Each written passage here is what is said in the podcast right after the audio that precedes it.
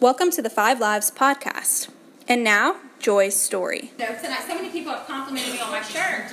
Um, this is I'm not a pink girl. Like I wouldn't have picked out a pink top, but I love it because I feel so girly. Um, last weekend, a, a good friend of mine, Nadia, she had the opportunity to go to Spain with her husband to teach, and they lead Freedom Ministry um, at, at our church. And she wasn't. She's she's Filipino. Both of her parents have passed away and she would not have been able to go. Her in-laws were able to come for four days, and unless a friend like me, a mama, um, she wouldn't have been able to go if I wouldn't have come to her house because she has a two-year-old. She just wouldn't have felt comfortable. So anyway, so I went to her house and stayed with her kids for four days, and so that she can go and use her gifts and be used by God.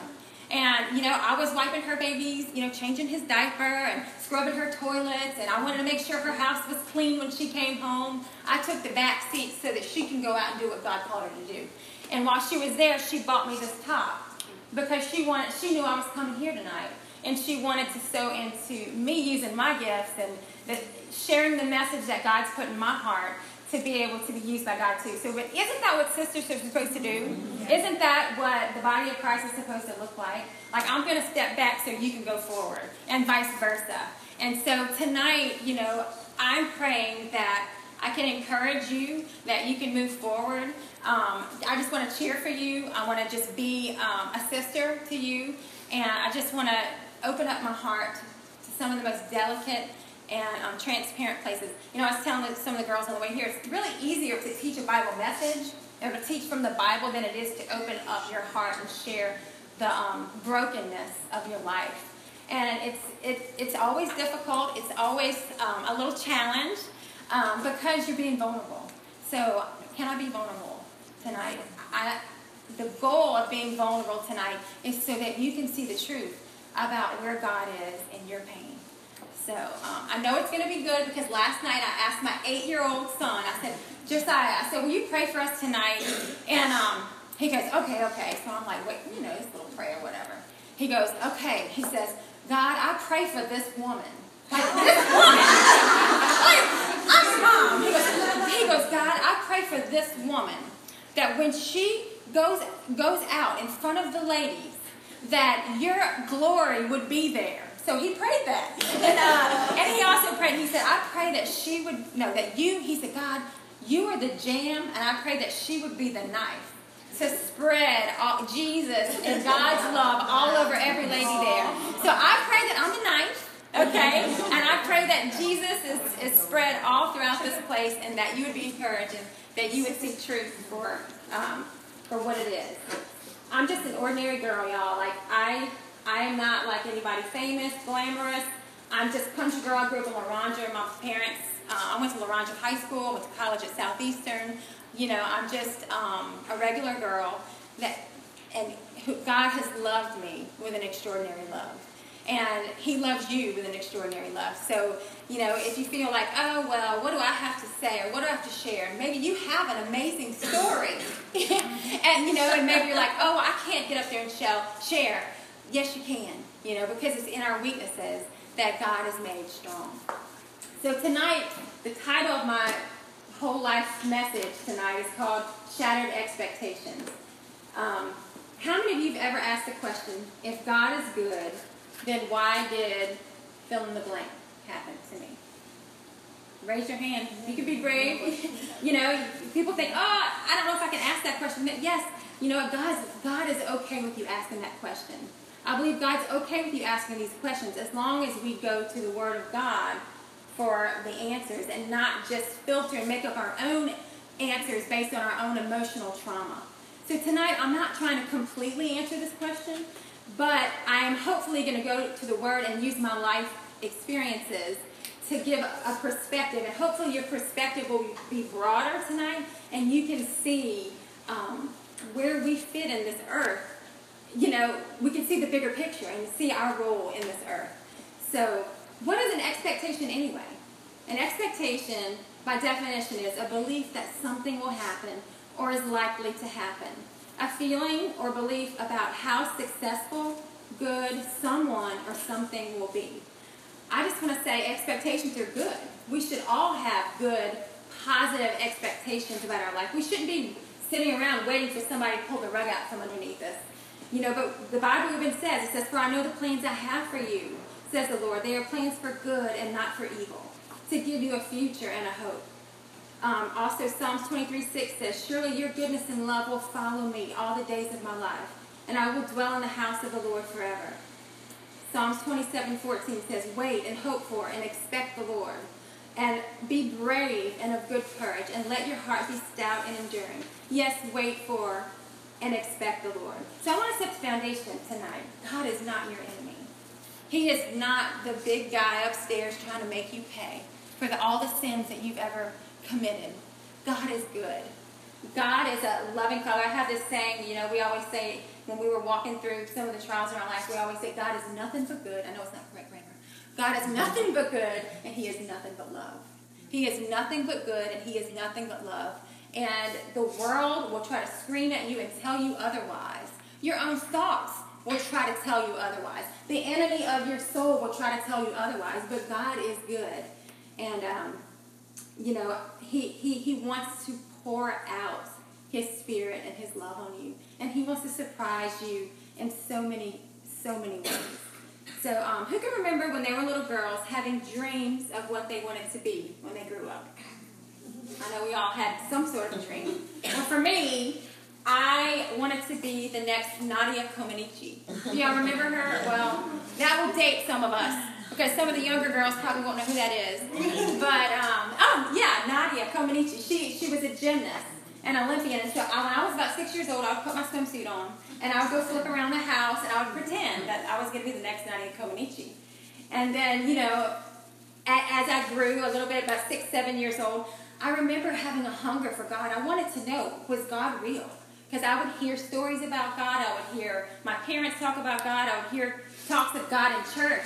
But I wanted to know for myself was God real? And so I was laying in my bed one night, just laying there, innocently. You know, I put my hands on the bed. I said, God, I said, if you're real, ooh, why did I put this water here? Mm. I said, God, if you're really real, take my hand and just lift it up in the air. I'm not to do anything. I'm just to lay here. you know, just like a child would do. And so I laid there, and, you know, I was just laying there, and I felt the warmth. It was like a tingling feeling come underneath my hand and lift my hand up. And it was like I could felt as if it were, was like oil dripping down my arm. And in that moment, I didn't know the whole like sinner's prayer. I didn't do anything formal, but I knew that I knew that I knew that I knew that God was real and that God wanted to reveal himself to me. And so I was forever changed in that moment. I remember as a young girl having a prayer life, talking to God, having a relationship with Him. As I grew older, I hit the junior high years and I went nuts. just for a short while. I just was like, you know, that whole season just trying to figure myself out. And I just rebelled and, um, you know, went off the path, did some th- wrong things. And then I remember I was I was sassy as a teenager. I was just like one of the sassy girls. And something about 14. Anybody 14 year old daughters? and I remember my mom was dragging me to youth group and I was like, I'm not going. She goes, Oh yes you are. Like I'm like, No, I'm not. So we fought the whole way there. She even made my neighbor friend come. So she drug us to youth group. And when I got there, um, God met me. And he poured out his love on me again. And I surrendered my life fully to the Lord, you know, when I was about ninth, ninth grade, 14 years old.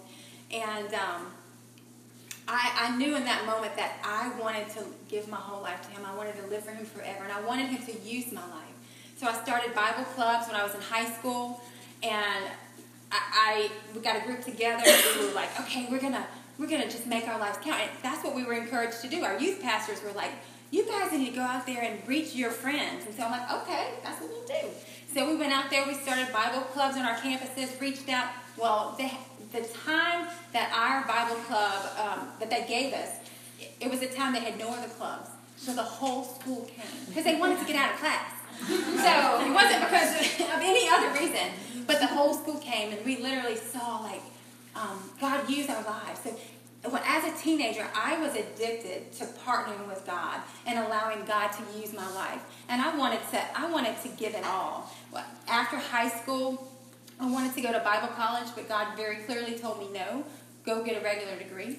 And um, so I was like bummed about that, but I knew that God, that's what He was asking me to do. So I went to school, became a teacher, and all my life I just wanted to just give my life to Him. And so I prayed since the time I was 14. I prayed for the man that I was going to marry, and because I wasn't going to be one of those girls who settled for these jokers.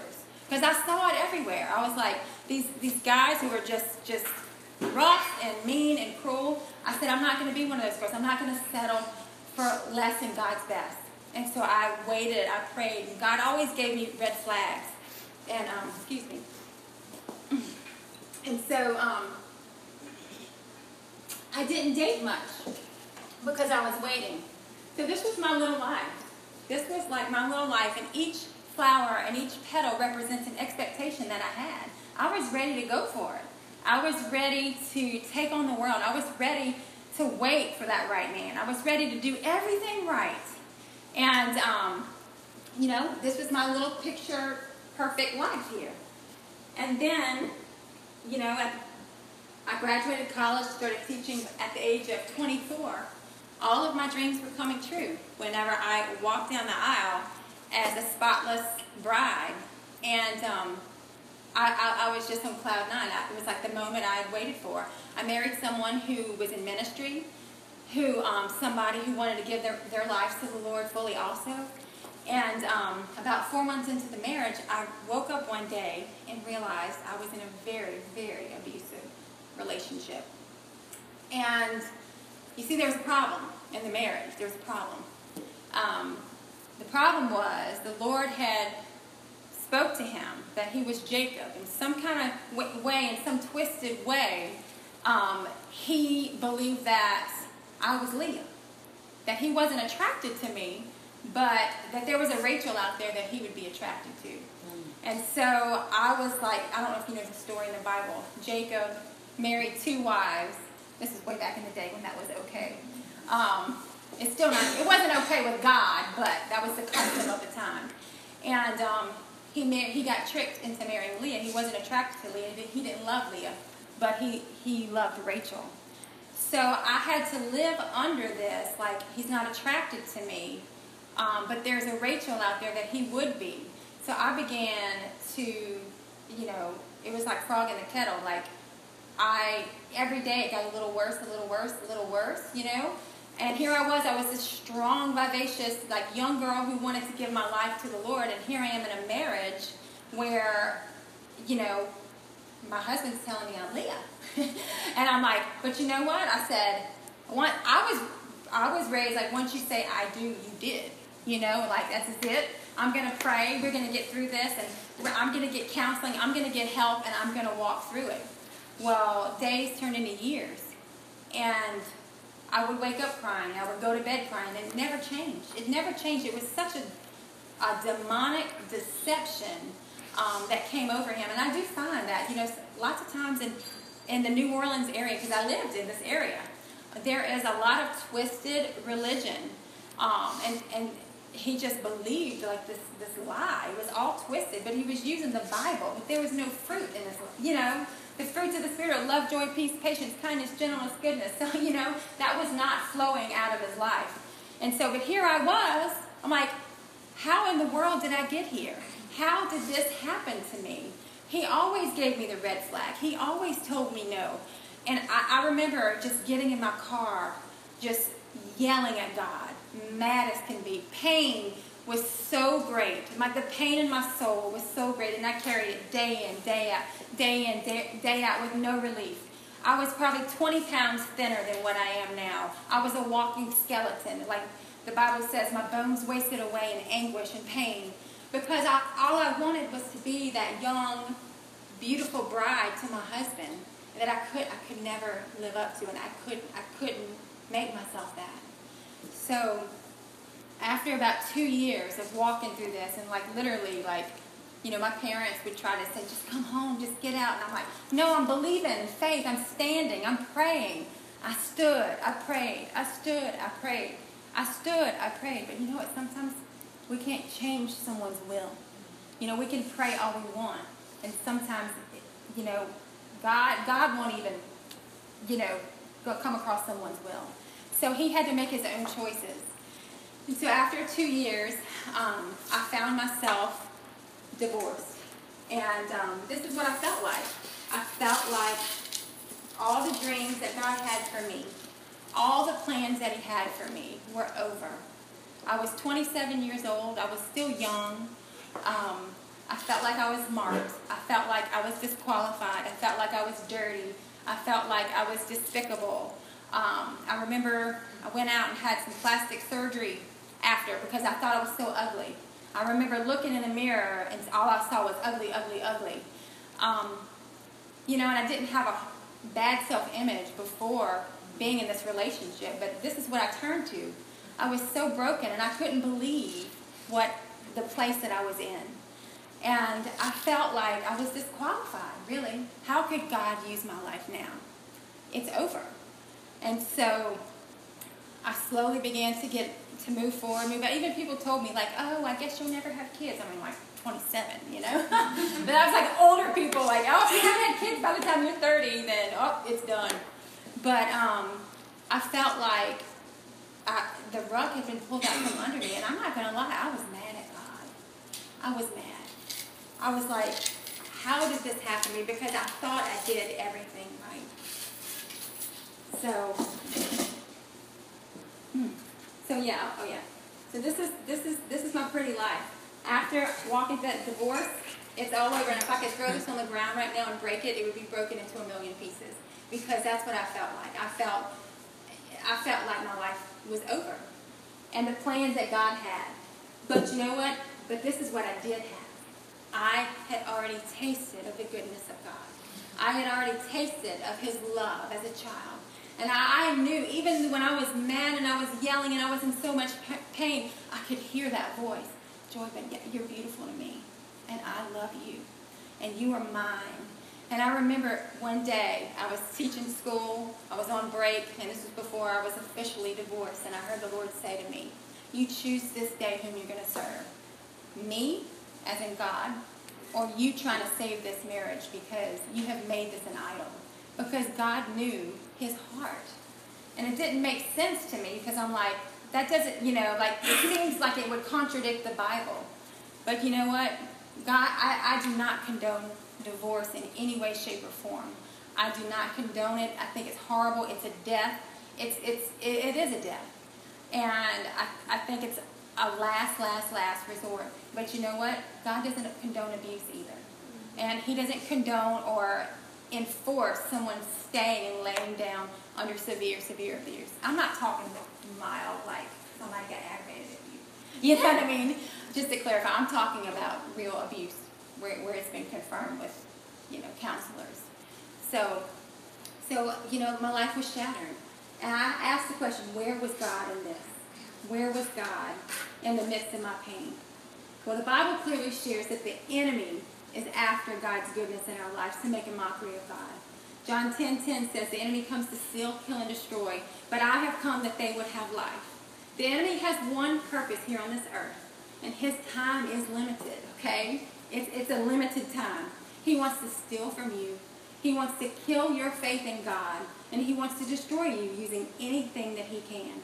So tonight, I want to reverse this back on him. And I want to expose the devil's best tactic against you as a Christian, or even maybe you're not a Christian here tonight. He wants to keep your your mind closed to the ways of God. He wants to keep you apart from him. So I want to he wants to get you, this is his number one tactic. He wants to get you to, to doubt God and his goodness. And I'll take it all the way back to the garden and I, I'm, I'm, not going to read through all this, but I'm going to skip around. Genesis 3 says, The serpent was the craftiest of all creatures the Lord God had made. So the serpent came to the woman. Really? He asked. None of the fruit in the garden? God says you mustn't eat any of it? Of course we may eat it, the woman told him. It's only the fruit from the tree at the center of the garden that we're not allowed to eat. God says we mustn't eat it or even touch it or we will die. That's a lie, the serpent hissed. You'll not die. God knows very well that the instant you eat it, you will become like him. For your eyes will be open, and you will be able to distinguish good from evil. The woman was convinced how lovely and fresh looking it was, and it would make her so wise. So she ate some of the fruit and gave some to her husband, and he ate it too. And as they ate it, suddenly they became aware of their nakedness and were embarrassed. So they strung fig leaves together to cover themselves around the hips. And it goes on down to say, That evening they heard the sound of the Lord walking in the garden, and they hid themselves among the trees. The Lord God called to Adam, Why are you hiding?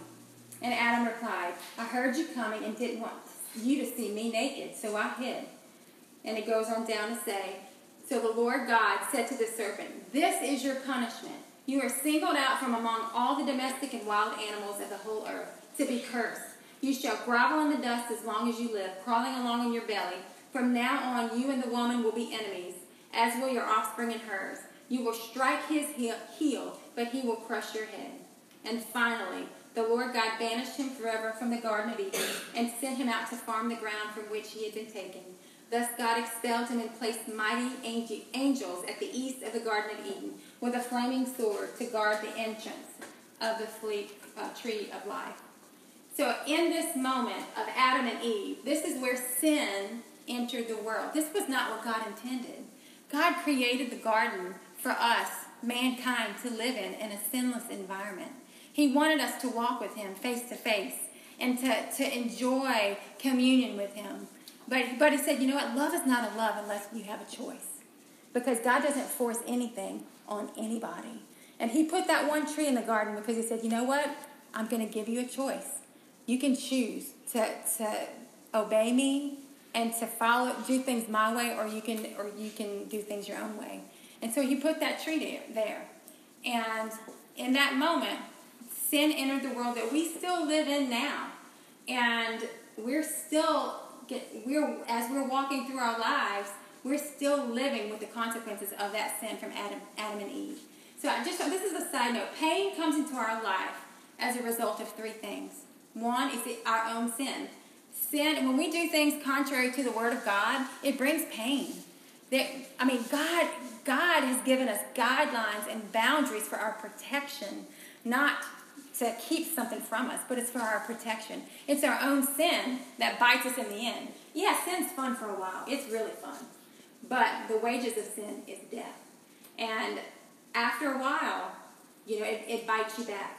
It's either our own sin or someone else's sin. Maybe you were transgressed against as a little girl. Somebody else's sin imposed itself into your life. That was not God's will for you. That was not God's plan for you.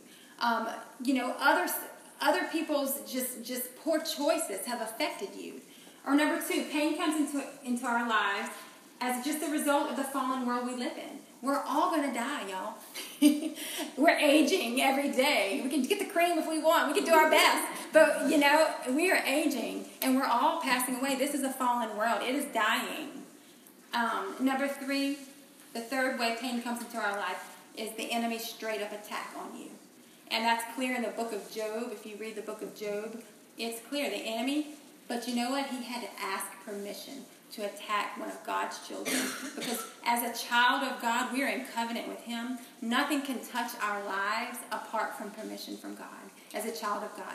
But in the book of Job, God allowed it. For, you know why He allowed it? He allowed it because He was bragging on Job, and He knew that Job was going to bring God glory in front of the enemy's face.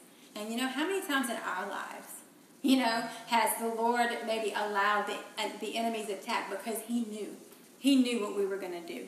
He knew that it was going to flip and turn right back around in his face. Because you know what he's doing? He was bragging on his, his kids. How many of you like to brag on your kids when they do something awesome?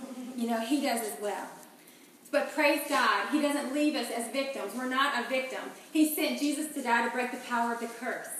So we can have pieces of heaven on earth now we don't have to live under that curse anymore. God had a redemption plan all along. He knew Adam and Eve was going to mess up. He knows how we are. he and he had a redemption plan all along. So the serpent, the enemy of your soul, who still roams the face of the earth today, he is trying to get you to believe, just the same way he did with Adam and Eve, to doubt God. He's trying to get you to say, no, God's not good. No, he's holding something back from you. No, this is not the right way. Don't switch the cars. When pain comes into your life, don't switch the cars. There are only three times in the entire Bible where the enemy's quoted. It's the garden, Job's story, and the temptation of Jesus in the wilderness. And what was he trying to do every single time? He was trying to get them to doubt and question God. He is after, he is trying to just defame God's name to us. And, you know, in our lives, you know, the enemy can come after us, but you know, he can't prevail. He cannot prevail. We do. We overcome by the blood of the Lamb and the word of our testimony. And like I said, you know, the word says that we walk through valleys, we walk through fire, we walk through trials and storms, but He leads us through to the other side. And um, He never le- gives us more than we can bear. So, you know, after walking through that horrible divorce, I was just so broken. And um, I, I was praying whether I was going to go to my old youth pastor's church in Hammond or, you know, I was going to go to the church that I go to now. And I was praying back and forth, visiting back and forth. And um, I remember walking in the doors one day and I, I heard the Lord. It was, it was like He spoke in my heart. It's like, you're going to fulfill your destiny here. And then I was like, okay, I'm going to get involved. So I called.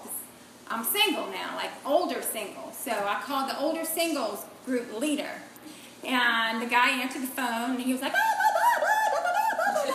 his name was John.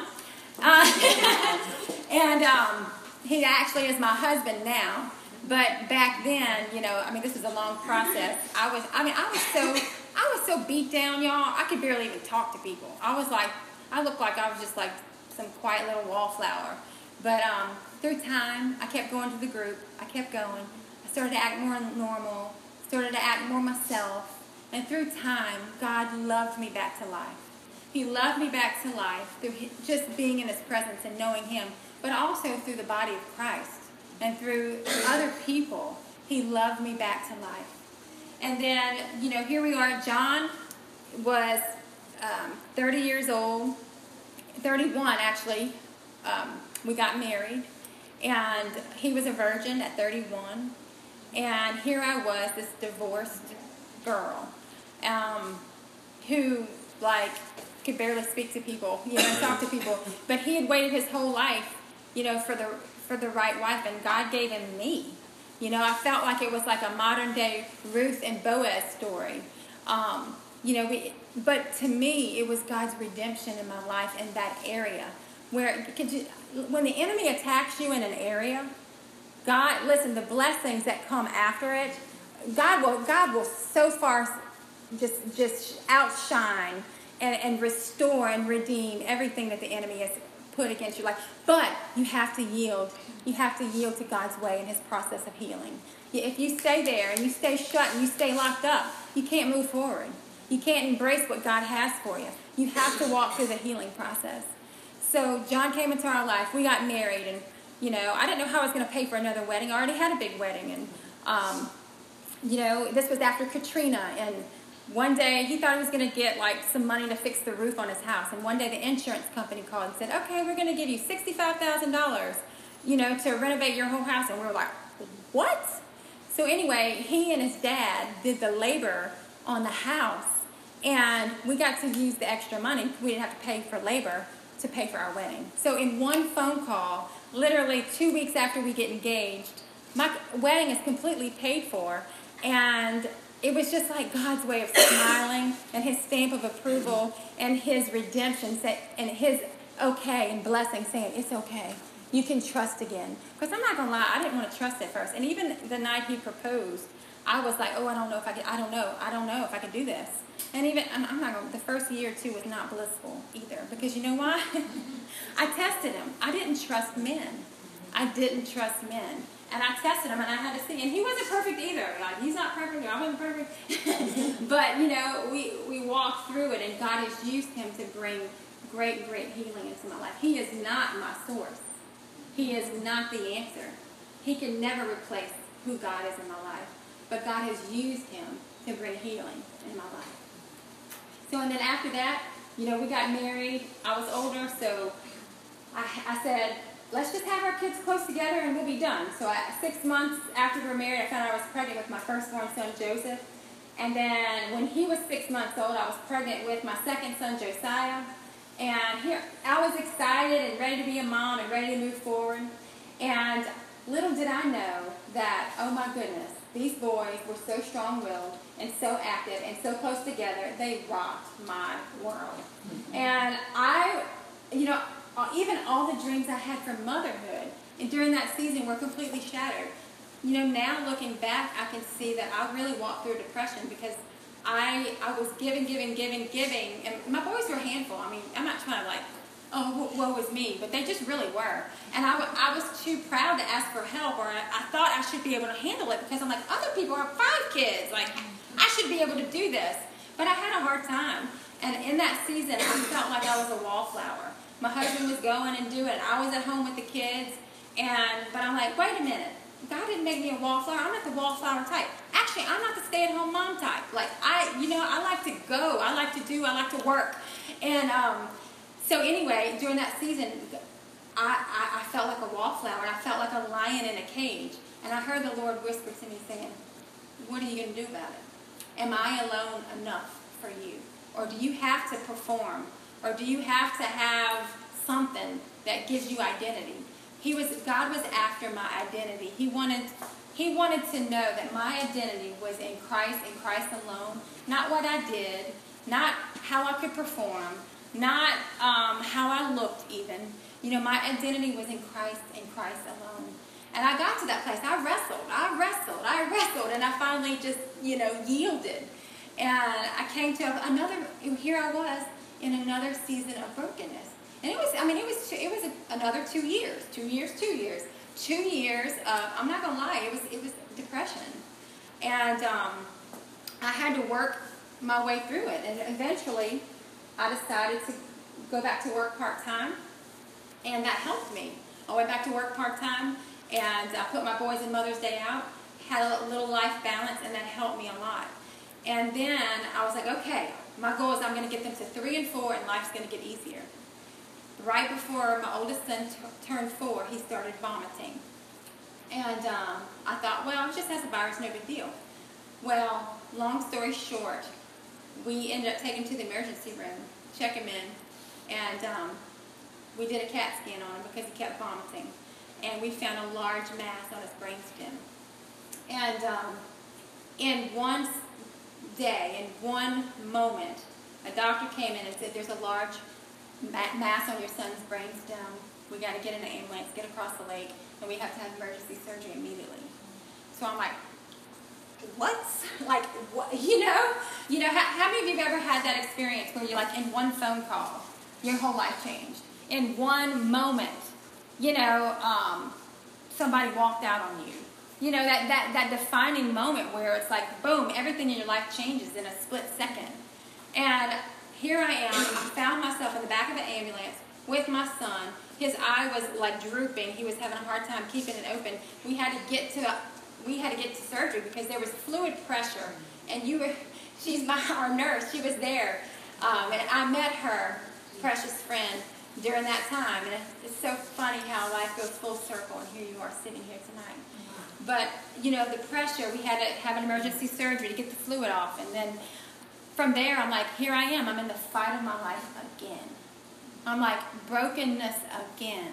I'm like, God, shouldn't I get a pass? Like, you know, you know, you, when you go through something hard, shouldn't you have like a pass? Like, you know, nothing bad's gonna happen for at least five years. Yeah. Like, this is in a span of eight years, like three wipeouts. Like, you know, it's like one, two, three punch. Not like a double punch, it's one, two, three.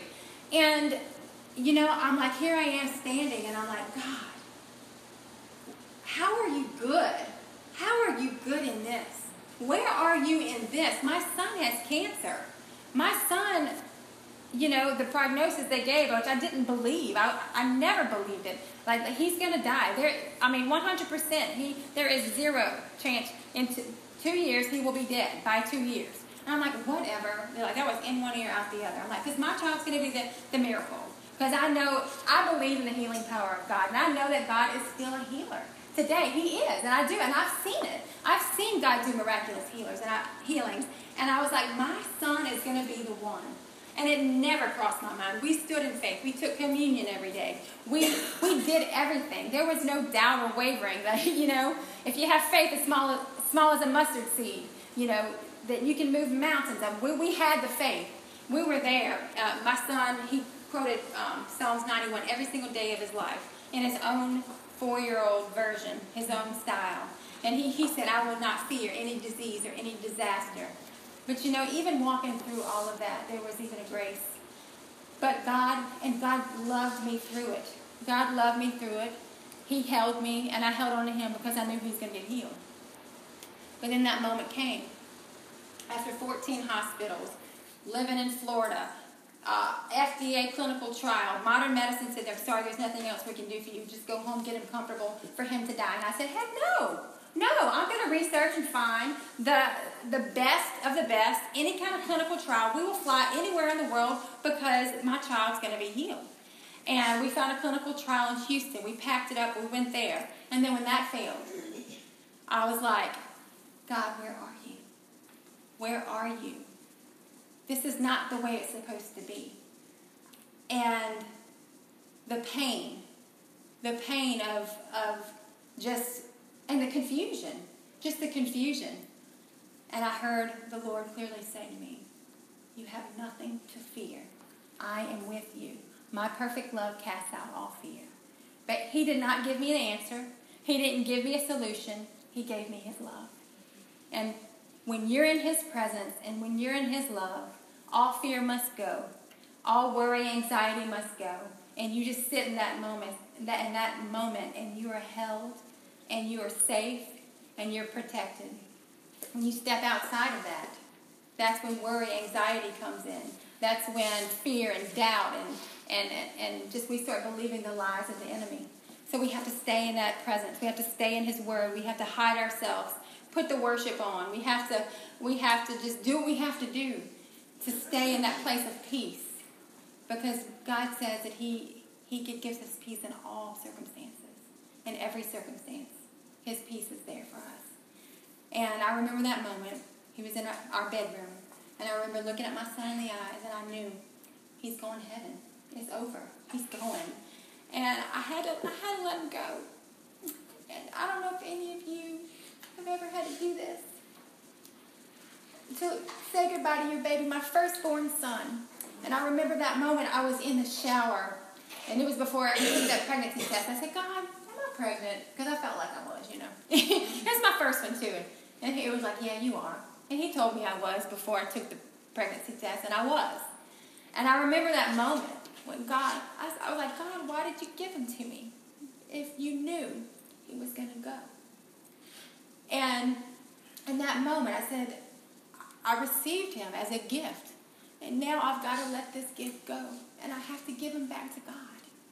And I looked at my, my boy in the face, and he was strong as an ox. Strong as an ox. One time when the nurses were trying to put an IV in him, he was like, it took three nurses and my husband to hold him down, and they still had a hard time.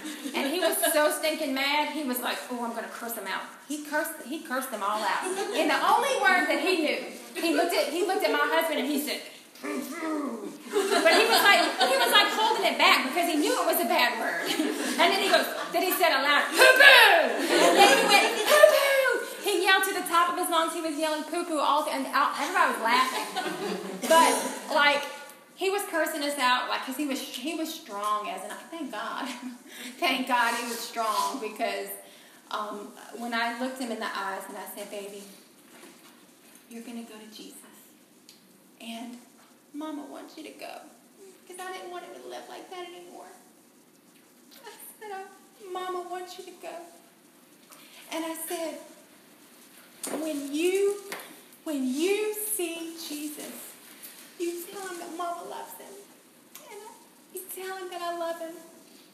And I'll never stop serving him.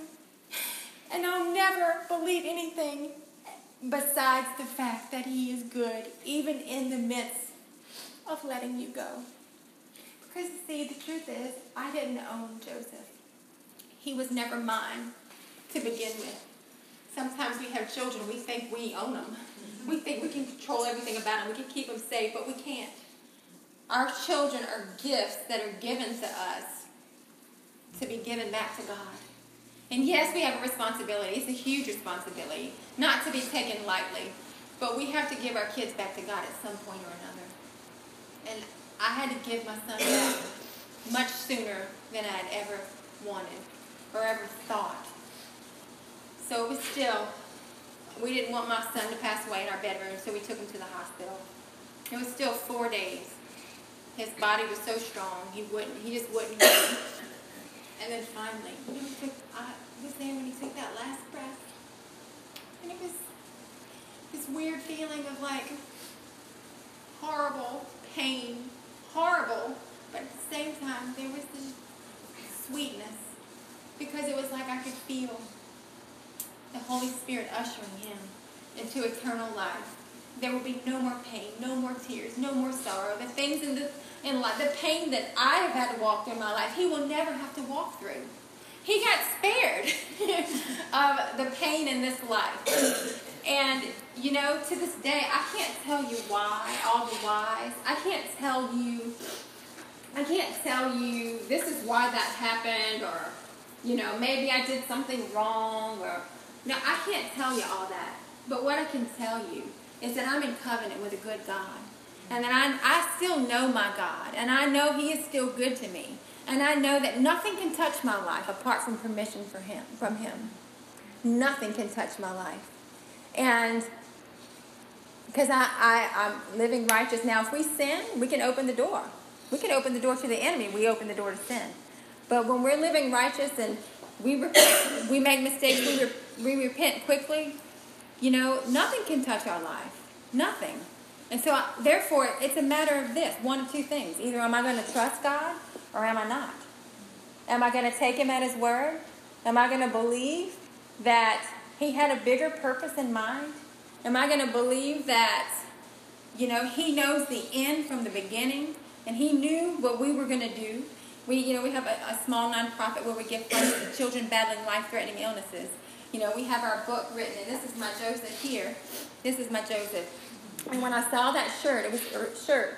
I was like, that. Oh, we got to get that shirt because no matter no matter what, He is unstoppable. Death can't hold us back when we know Christ and we have a relationship with Him. Not even death can can stop our lives. We are unstoppable in Christ. And so, you know, I've written our story to be able to share with other hurting people and people who have no hope. People who walk through life and like, oh my goodness, they lose a child or, or lose a loved one and they have no hope. So, you know, we've been able to turn this around.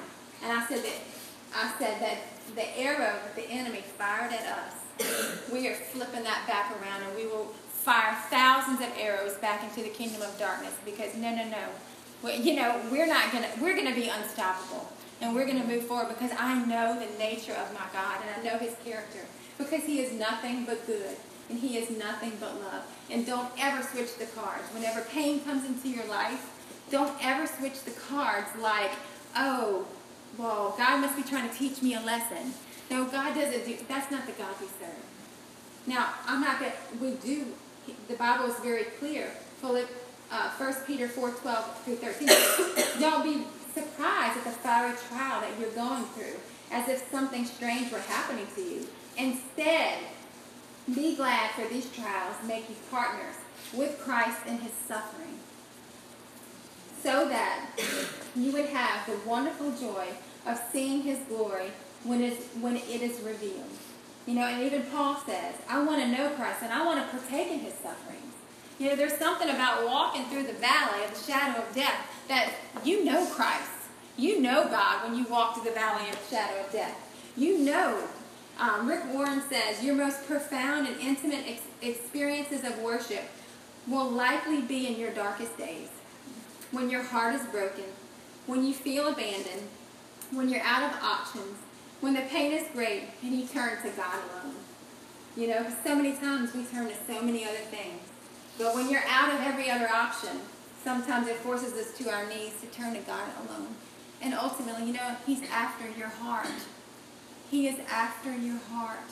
He wants to know you. He wants relationship with you. He wants you to be to use your gifts and talents to glorify him. He loves to partner together with us to, to for his purposes in the earth. And you know, even when we get to heaven, we, we're going to have jobs to do.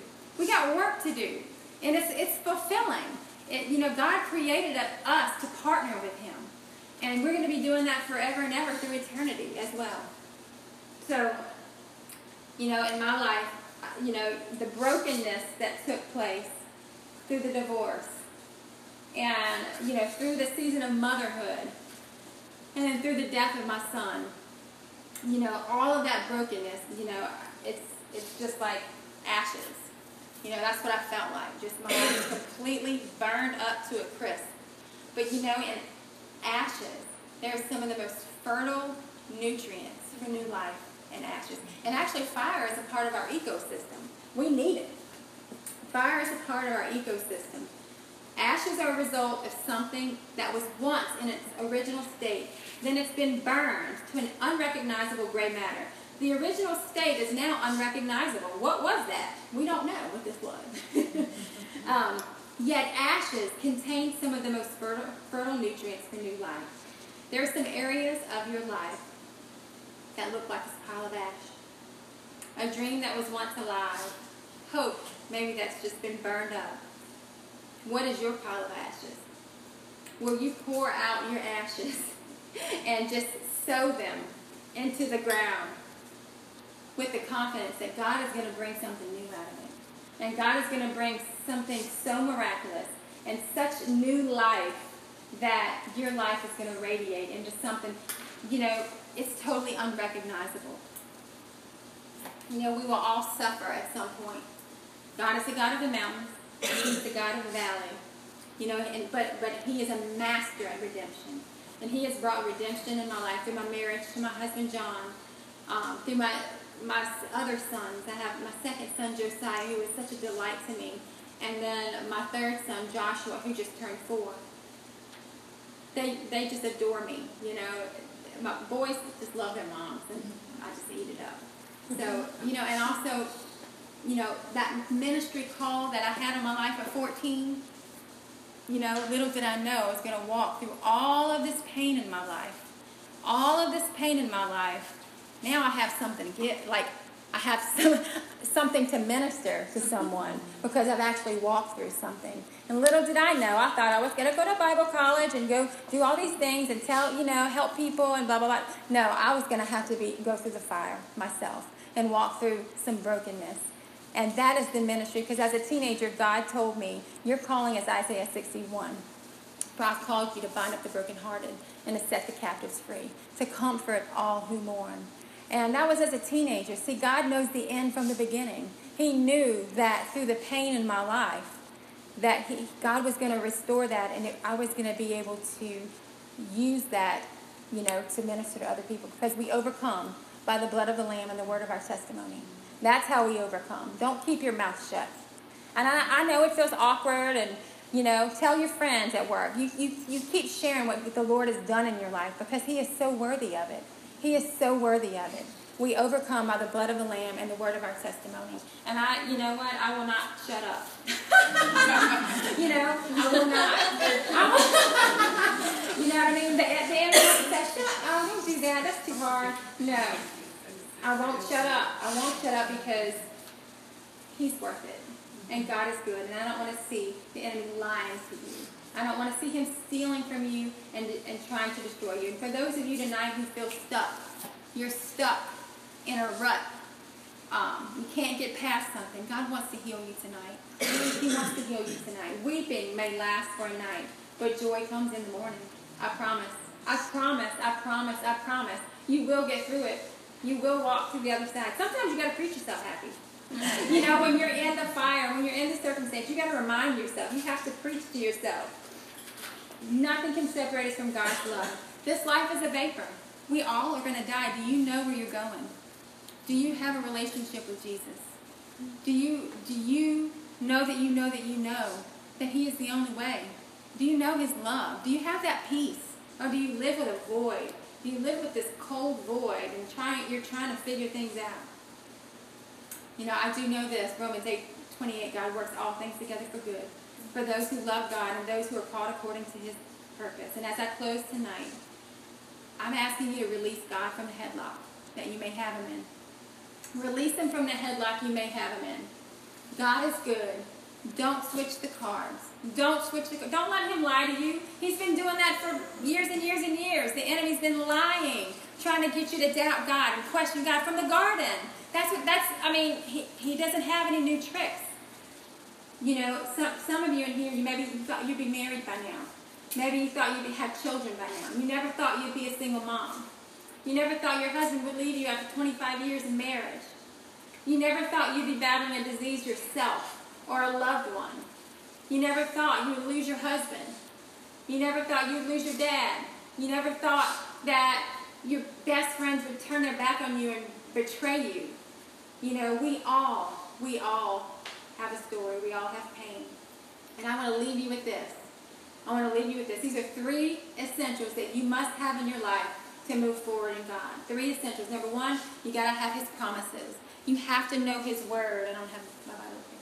But you've got to be in it every day. Even if you read one scripture a day and just meditate on just that one scripture, you have to be renewing your mind in His Word because His His Word is the pathway to life.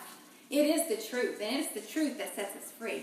And we have to be we have to constantly water ourselves in His Word. Number two, we need His presence. We have to have His presence in our lives. We have to put on those worship videos. We have to um, submerge ourselves in environments where we are just in His presence. And you can do that anywhere. It can be in your car. It can be in your bedroom. It could be anywhere. And number three, you have to surround yourself with His people. You know, so many people try to isolate themselves and, oh, the church has hurt me. It doesn't matter. No church is perfect. I promise you. They all are, you know, every church has weaknesses. But you know what? Find a healthy church. Not perfect, but healthy. And connect yourself to his people. Get to know. Allow people to get to know you. That's how you grow. And that's also how you're protected. Whenever we walk through the things that we walk through, Uh, we were literally carried by the prayers of people. Why don't we give Joy a hand?